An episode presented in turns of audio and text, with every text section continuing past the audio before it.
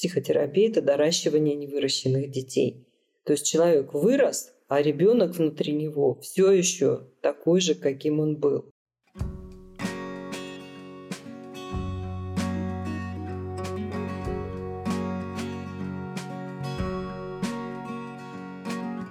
Всем привет! С вами подкаст «Мы родители. Миссия выполнима».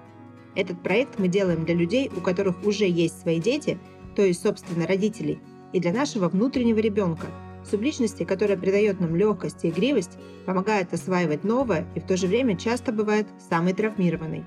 Здесь мы учимся осознанно давать внимание и себе, и детям. Здорово, правда?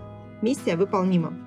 В новом эпизоде автор контента, врач-психотерапевт Марина Витальевна и Яна, куратор проекта, ученица нашего курса «Формула любви» и мама двоих детей, записали эпизод с вопросами как раз о нашем внутреннем ребенке и к нему.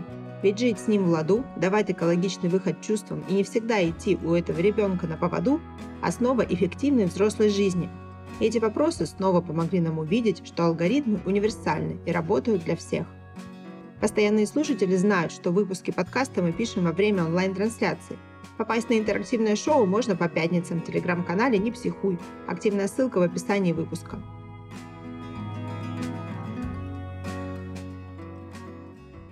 Марина Витальевна, у меня назревает вот один такой вопрос. Когда создавался канал «Мы родители. Миссия выполнима», вы в первой статье писали о своей идее, которая привела вас к созданию этого проекта. Расскажите немножечко об этом, пожалуйста. Это утопическая идея. Раньше я говорила, у меня есть утопическая идея. Я прекрасно понимала, что, скорее всего, она не реализована, поэтому я ее называла утопической. Но мою идею реализовали страны победившего социализма. Это Швеция, ну, в общем, скандинавские страны. У них это уже, ну, не в полном объеме, но, тем не менее, некоторые элементы у них уже работают и функционируют. Моя идея была в том, и есть, ну, теперь, если я раньше говорила о неутопической идее, сейчас она стала утопической в третьей степени. Но, тем не менее, частями я эту идею воплощаю. Но идея глобально заключается в том, что чтобы снизить вот этот уровень социального несчастья и личного несчастья, который выражается, например, в таких статистических данных, как то, что семь из десяти пар разводятся, что дети живут в неполных семьях, и потом продолжается вот этот процесс, когда ребенок не может получить полноценное родительское влияние, ведь неблагополучная семья — это не только то, что было там пятьдесят лет назад, папа пьет, маму бьет. Дисфункциональная неблагополучная семья — это семья, где родители находятся в состоянии такого, как сейчас называют, гибридного развода. То есть они формально супруги, но у них потеряна связь друг с другом, потерян дух отношений. И дети, лучшие эксперты в области чувств, они вот живут вот в этой вот такой среде, при которой очень трудно проявлять чувства, и они, ну, берут этот опыт как опыт своей жизни.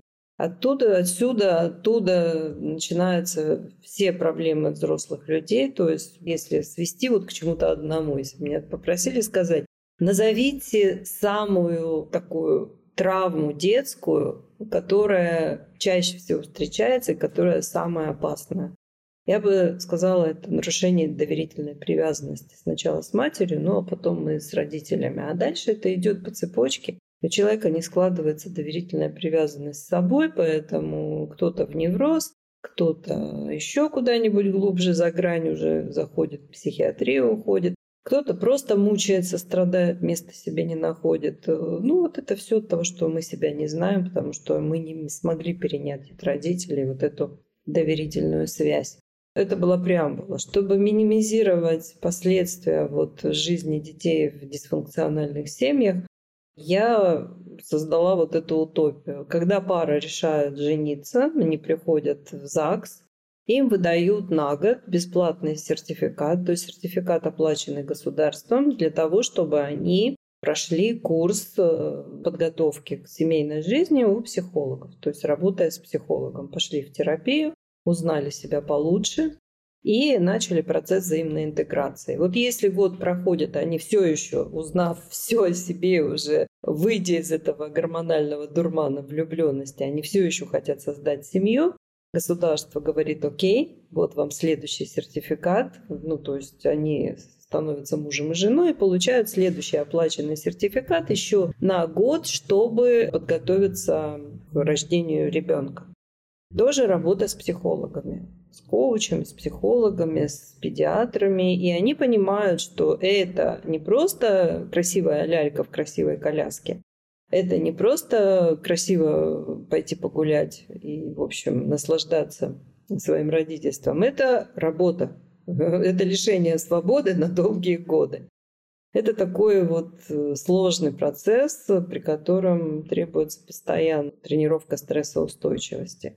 И если они в течение этого года понимают, да, что они хотят быть родителями, значит, они становятся родителями, получают следующий сертификат, бесплатный, оплаченный государством, для того, чтобы понять, как работает ребенок, что это вообще такое, с какими проблемами они вскоре столкнутся. И они буквально занимаются, вот проходят вот эти вот курсы адаптации, интеграции. И когда ребенок рождается, им выдают следующий сертификат, где они опять идут на курсы, где им рассказывают этапы становления, взросления психологического и физиологического ребенка, ну, по разным возрастным периодам.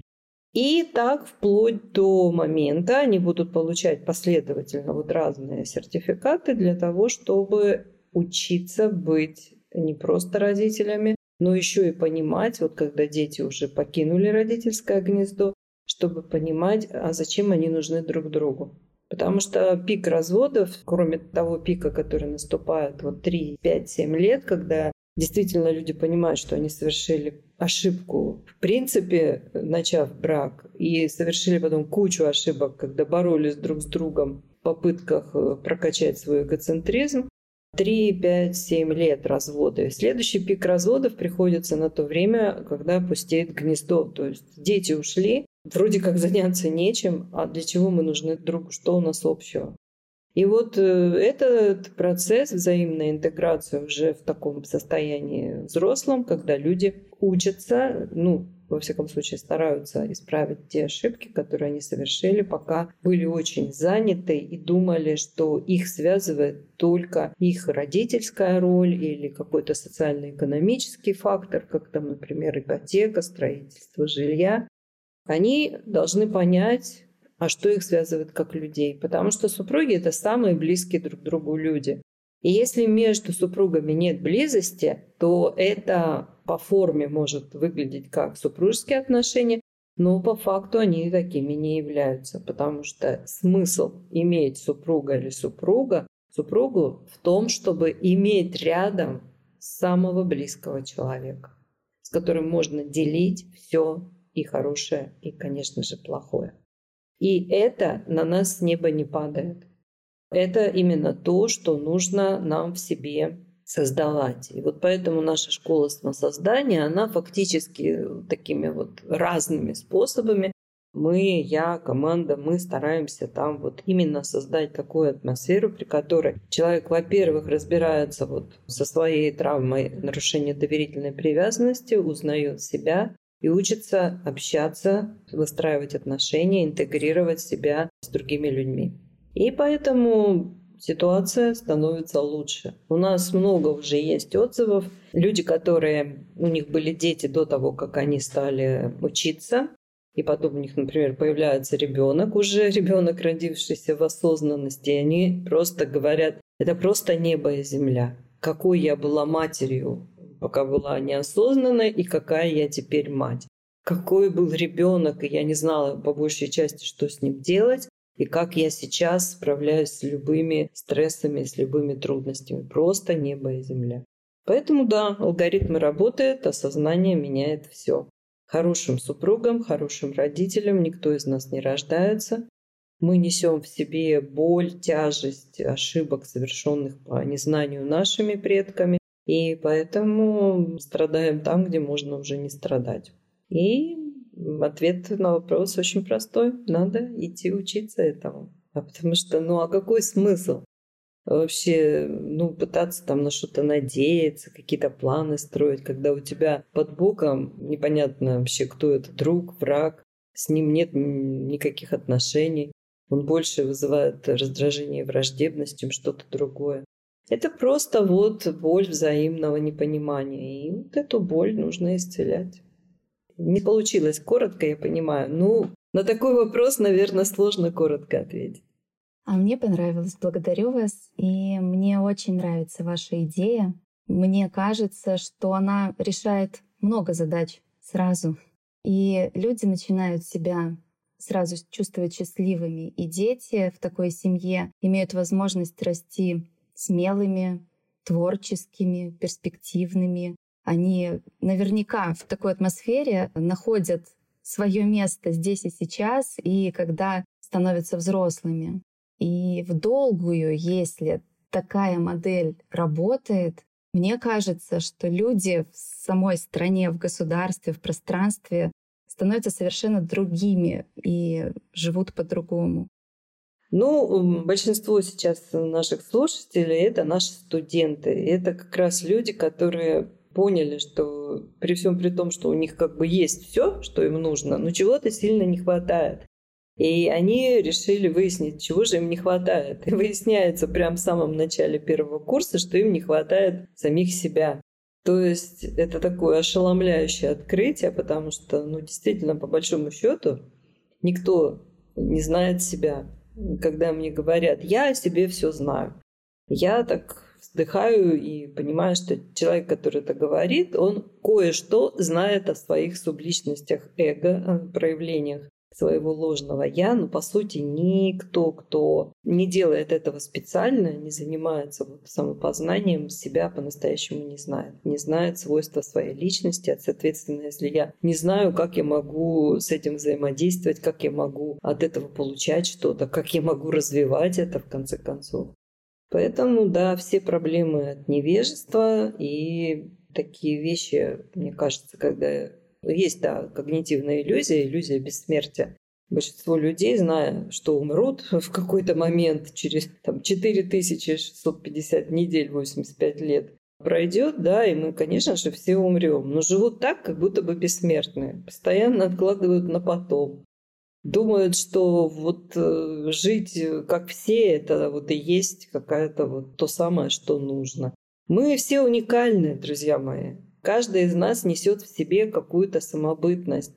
А жить как все, ну, это, по-моему, что-то неправильное, имея возможность жить именно своей жизнью, именно так, как это в большей степени откроет меня, раскроет как личность, как человека, и будет давать все виды благополучия, потому что не бывает такого, это противоречит алгоритмам природы, что человек, который узнал себя и нашел свое правильное место в жизни, кстати, это определение счастья, может не быть благополучным, это невозможно. Поэтому и благополучие, и финансовое, и эмоциональное, и духовное, и отношенческое, оно всегда сопровождает вот именно процесс, когда человек познает себя, открывает свою уникальность. Что может быть лучше, я не знаю. Какое еще может быть дело важное для нас? Какое? Ну, только те, которые нам постоянно внушают, как ложные цели и не наши желания. Самое лучшее, чем можно заниматься, это заниматься самопознанием. И это всегда приносит и пользу, и, если хотите, выгоду.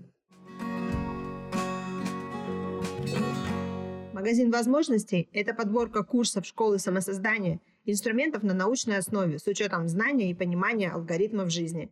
Каждый курс – устойчивая инвестиция в изменчивом мире. Они не портятся и не устаревают.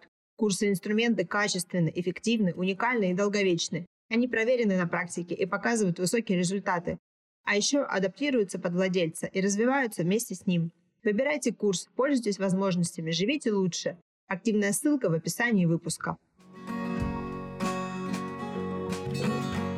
Марина Витальевна, вот то, о чем вы сейчас говорите, вернуло меня к самому началу моего обучения в школе самосоздания.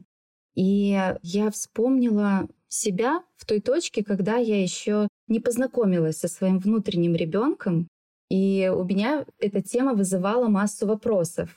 И в в том своем состоянии для меня было очень важно понять, а кто это, как его вообще можно обрести, где его искать и как вообще понять, в каком он состоянии.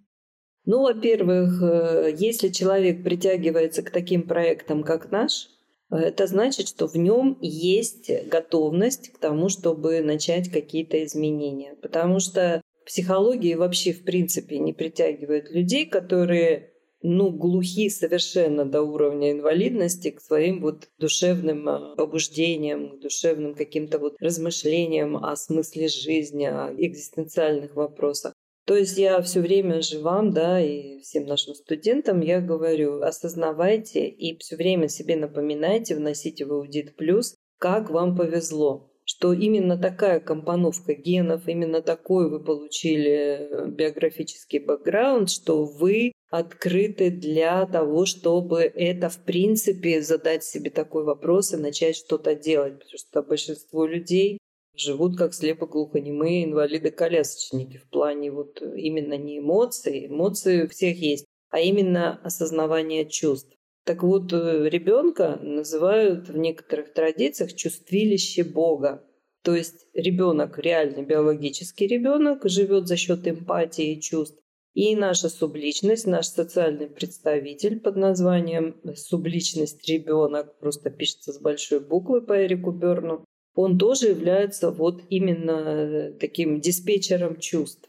И поэтому, если мы чувствуем себя некомфортно с самими собой, мы проецируем этот дискомфорт на все, что является атрибутами нашей жизни, начиная там от других людей, заканчивая идеями, событиями, планами. Мы вот этот свой внутренний беспорядок, вот это свое внутреннее несчастье, беспризорника своего внутреннего мы проецируем на все, что нас окружает. И как узнать то, что внутри нас живет несчастный ребенок? Мы не находим себе места, мы не чувствуем себя хорошо. У нас может быть все, что угодно, просто все блага мира материальные, но оно нас не радует. Знаешь, как в том анекдоте, он мне очень нравится этот анекдот.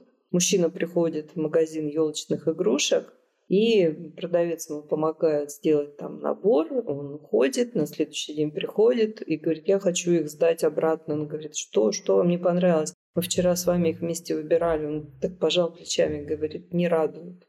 Вот если мы, вот как бы у нас все есть, но вот что-то все какое-то вот такое вот неубедительное, не радует.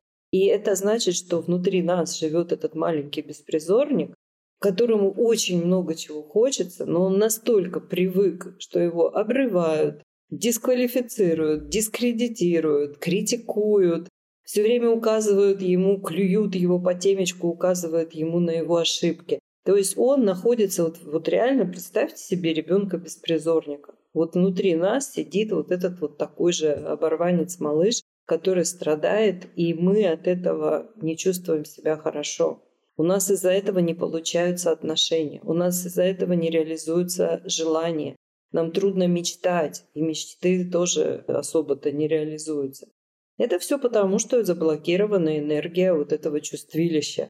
Оно заблокировано именно в силу того, что происходило вот это вот привычное воздействие с позиции «плохо» чаще, чем с позиции «хорошо». Мало поддерживали, мало хвалили, мало одобряли. Восхищались мало, много критиковали, клевали, заставляли, принуждали, совершали разные виды эмоционального и ментального насилия. Ну хорошо, если физического хотя бы не совершали.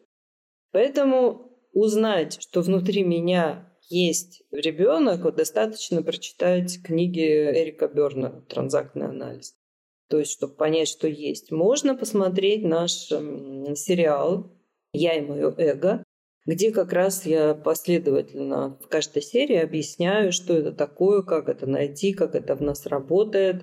Давайте прямо сейчас вместе сделаем упражнение. Положите руку на сердце, правую, левую, какую хотите. И скажите себе с чувством, тихонечко, можно вообще бессловно сказать: «Привет, мой малыш». «Привет, моя малышка». «Привет, мой малыш». «Я знаю, что ты есть во мне. Я тебя чувствую. Я тебя нашла. И теперь я буду все делать для того, чтобы Мы никогда больше не расставались. Я буду тебе самой лучшей, доброй, заботливой мамой. Я буду тебе самым лучшим, добрым папой. Мы никогда больше не расстанемся. Я тебя очень-очень люблю.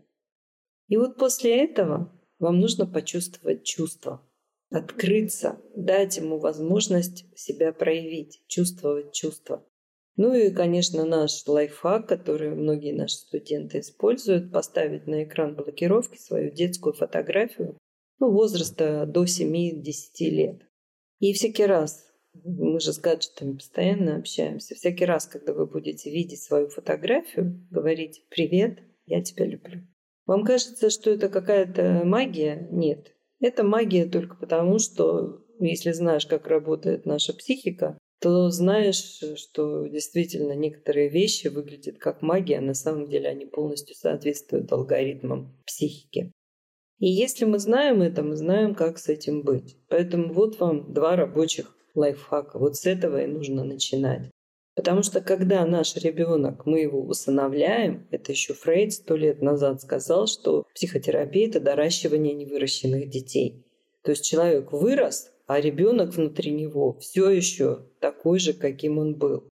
И мы себя вот буквально через психотерапию мы себя доращиваем. Мы даем себе любовь, которой мы были лишены в детстве. Мы даем себе заботу, защиту, ласку. Мы начинаем чувствовать ценность самих себя. И это единственное, по сути, что нам нужно в жизни. Когда чувствуешь ценность самого себя, начинаешь ценить других людей и все, что у нас есть в жизни. Поэтому ребенок становится домашним, становится благополучным. А что он дает? Он дает бесконечный поток энергии. Мы фактически сами становимся для себя источником энергии. Нам постоянно чего-то хочется, у нас проявляется любознательность, мы все время к чему-то стремимся, нам все интересно. И мы начинаем при помощи уже субличности родитель, взрослый, мы начинаем выстраивать алгоритмы, как исполнять свои ненавязанные желания и как выполнять свои цели и мечты. И это все благодаря энергии ребенка внутри нас. Почему? Потому что любой биологический ребенок, он занят только одной задачей. Он развивается, растет, развивается, растет. Ну разве мы не этого хотим для самих себя, уже будучи взрослыми? Так что, пожалуйста, пользуйтесь. Ох, Марина Витальевна, какое классное упражнение. Я прям вернулась мыслями в нашу трансляцию в среду, потому что я запомнила с нее такую пошаговую рекомендацию, где сначала надо напитать вниманием своего ребенка, затем необходимо перевоспитать своего свинского родителя в пару принимающей мамы и заботливого папы и при этом тренировать внимательность к текущему моменту. Но это теория, ну вот это вот такая пошаговая рекомендация. А благодаря вашему упражнению я получила много пользы, так как можно чувствами соприкоснуться и почувствовать вот эту встречу с самой собой. Да, и ведь для этого ничего не нужно, правда? Нужна просто одна минута внимательности и доброго, ласкового разговора с собой. Понятно, что это сначала непривычно. Но не надо приглашать зрителей на такое интимное действо. Нужно это сделать вместе с самим собой, и все. А потом повторять, повторять, повторять, пока это не войдет в привычку. Если ваши отношения с партнером конфликтные и некомфортные, если вас не слышат, много раздражения и придирок по мелочам, если вам трудно разговаривать с партнером, вас не понимают, накопилось взаимное недовольство, и вы даже замечаете, что отыгрываетесь на детях, то авторский тренинг «Улучшатель отношений» для вас. Инструмент для самоанализа в форме удобных модулей поможет вам научиться правильно выражать чувства и доносить мнение, вас будут слышать, улучшить эмоциональный климат в паре, правильно выяснять отношения, стать ближе с партнером, обучиться необходимым техникам один раз и на всю жизнь. Автор тренинга – врач-психотерапевт Единого реестра психотерапевтов Европы Марина Витальевна Лазовская. Активная ссылка в описании выпуска. Марина Витальевна, у меня есть еще один вопрос.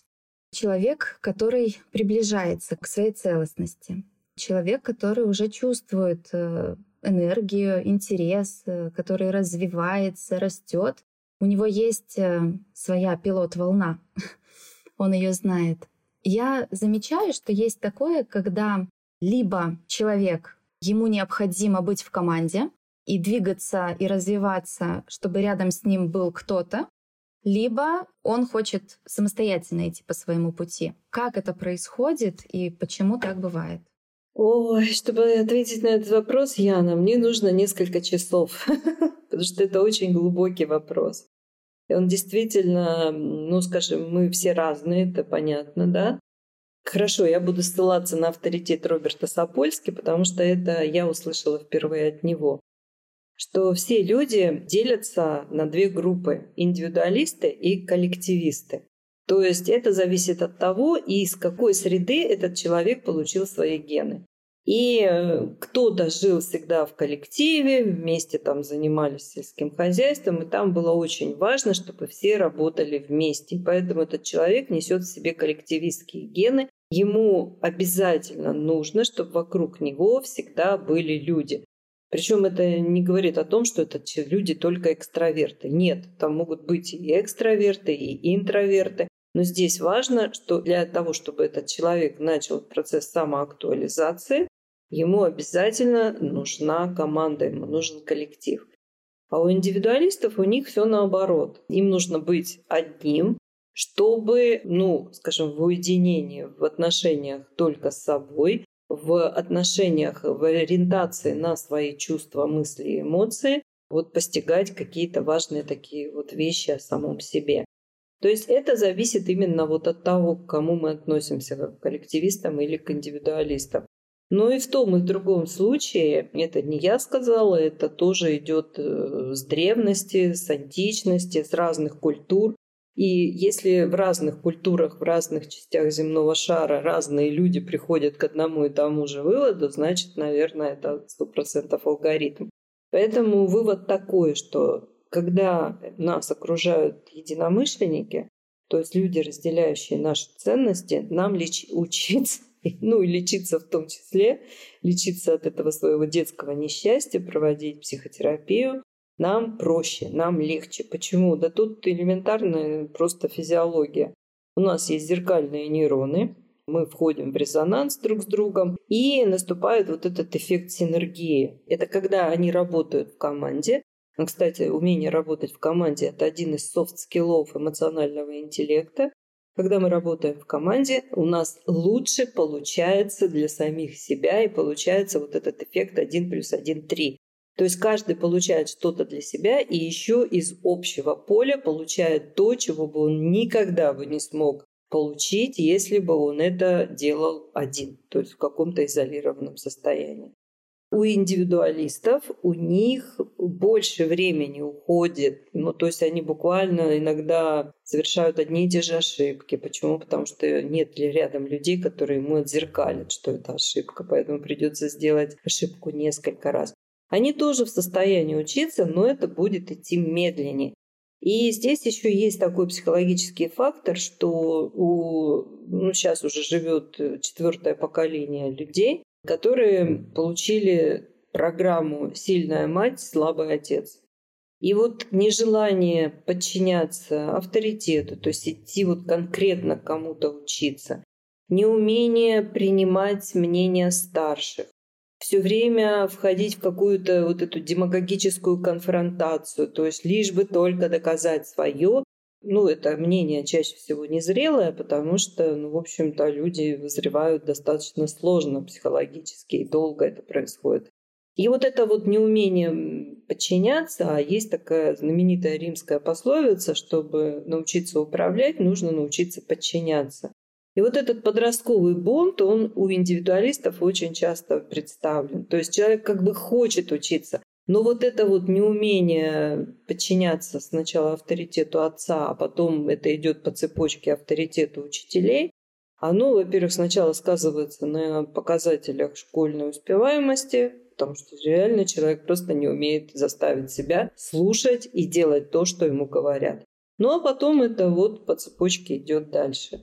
Поэтому, да, таким людям трудно учиться, но это не значит, что они не могут учиться. Но это будет гораздо сложнее, дольше. И, как я уже сказала, вот это кружение по одним и тем же ошибкам, оно в значительной степени утомляет. И иногда люди просто из-за этого бросают, говорят, да, это все фигня, ничего не работает. Все, до свидания. Поэтому, осознав в себе индивидуалиста, нужно все-таки понять, что для получения результата и повышения эффективности все-таки нужна команда. Это соответствует нашей нейрофизиологии. Нам нужны другие люди. Делаю вывод для себя. Ну, нам, во-первых, нужны наставники. Я же все время, вот кто нас часто слушает, все время от меня слышит, как я до сих пор, в каком я нахожусь респекте, уважении. Благодарю всех людей, которые приложили ко мне руку. И я индивидуалистка. Я все время вот говорю, что то, на что у меня ушло тридцать лет, когда я просто совершала ошибки, осознавала опыт, снова шла дальше и снова совершала ошибки. У меня на создание метода школы самосоздания ушло тридцать лет. Это тридцать лет я в профессии. А то, что можно получить, вот, скажем так, получить начальное, вот, ухватить вот эту базу, с которой уже потом можно стартовать и развивать свою уникальность, мы это делаем теперь за три года. То есть я даю именно вот весь свой опыт в таком состоянии концентрированной квинтэссенции. Почему? Потому что я считаю, что каждый человек должен совершить свои ошибки, но совершенно не обязан совершать те ошибки, которые совершили уже другие, и просто их можно понимать и осознавать, и идти дальше.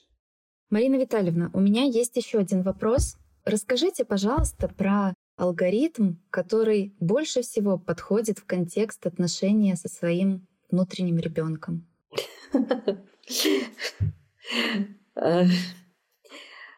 Ну, сегодня мы уже брали вот этот лайфхак, да, что нужно учиться прерывать свои деструктивные трансы, привычные саунды, которые мы восприняли от своих родителей, потом сделали своими. Это критиковать, ругать, обзывать и всячески унижать себя за любую провинность, за любую ошибку.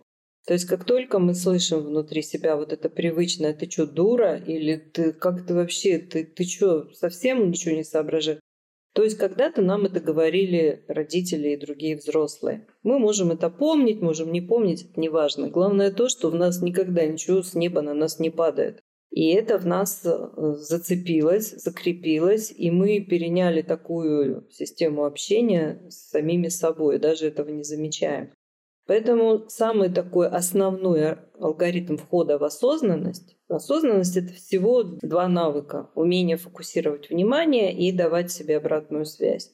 Он у нас происходит через алгоритм растождествления, или мы его чаще, скажем так, позиционируем: прервать, перенаправить, закрепить. У нас есть подкасты на этот алгоритм, у нас много статей о его технике. Поэтому если я услышала в себе что-то вот такое, и я понимаю, что меня опять как в детстве захлестывает вот это вот горе, негодование, отвращение, злость, мне нужно прекратить эту, остановить эту программу и вместо нее дать что-то другое, потому что мозг, психика работает только по принципу обмена. Мы не можем ничего уничтожить, избавиться, запретить, это не работает.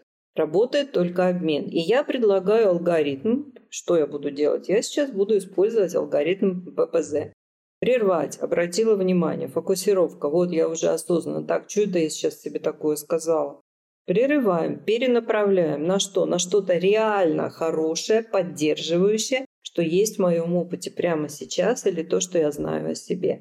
И я себе говорю, прямо сейчас я вижу там что-то приятное для моих глаз, или слышу, или осознаю, или я, зато я могу вот это, это и это. Все в этот момент, прямо в этот момент, это уже подтверждено исследованиями, что прямо в этот момент высокий уровень адреналина начинает снижаться. Почему? Потому что происходит замена, начинает вырабатываться дофамин. То есть это, ну как все его знают, гормон радости, но, во-первых, это не гормон, а нейромедиатор. А во-вторых, это радость отсроченная. Ты делаешь сейчас, а удовольствие получаешь чуть позже. И в этот момент происходит смена гормонального фона. А наши чувства — это, вообще-то говоря, анализ крови. на наличие тех или иных гормонов и какая у них концентрация. Много адреналина, кортизола, мы злые, расстроенные, фрустрированные. Больше дофамина, серотонина, мы довольные, спокойные, радостные. Поэтому чувства меняются, и закрепить это все нужно самоподдержкой. То есть последний этап алгоритма — закрепление. Я молодец. Похвалить себя. Тепло себя похвалить. Вон какой транс еще прервала. Перестала себя низко оценивать. Поменяла чувство оценки на чувство ценности себя. Это, ох, какие разные вещи. Вот примерно так. Ну, а для того, чтобы это поставить, скажем так, в постоянное использование, тут я вам ничего нового не скажу. Вам не понравится мой ответ? Нужно тренироваться. Нас меняет только действие, ничто другое. Марина Витальевна, хочу поблагодарить вас за потрясающую беседу. Я чувствую себя наполненной вниманием. Я увидела своего ребенка, вижу его сейчас рядом с собой, почувствовала, смогла почувствовать. Получила много пользы. Благодарю вас. Здорово. Ну, Яна, я тебя поздравляю с дебютом. Благодарю тебя за такое нежное, интеллигентное ведение. И думаю, что наш проект продолжит свое развитие. Друзья, если вы хотите, чтобы наш проект «Мы родители. Миссия выполнима» продолжался, развивался, пишите комментарии, задавайте вопросы. И самое главное, попробуйте те два лайфхака, которые сегодня мы уже взяли, и вы можете прямо с сегодняшнего дня начать для себя менять ситуацию. Главное, не бросайте. Начинайте и продолжайте. Успешного вам продолжения. Берегите себя, берегите детей, будьте здоровы и до следующей встречи. Всем желаю отличного дня и до новых встреч. Хотите задать вопрос? Пишите продюсеру проекта Дарье. Контакты в описании выпуска. И подписывайтесь на нас на любых удобных вам подкаст-платформах.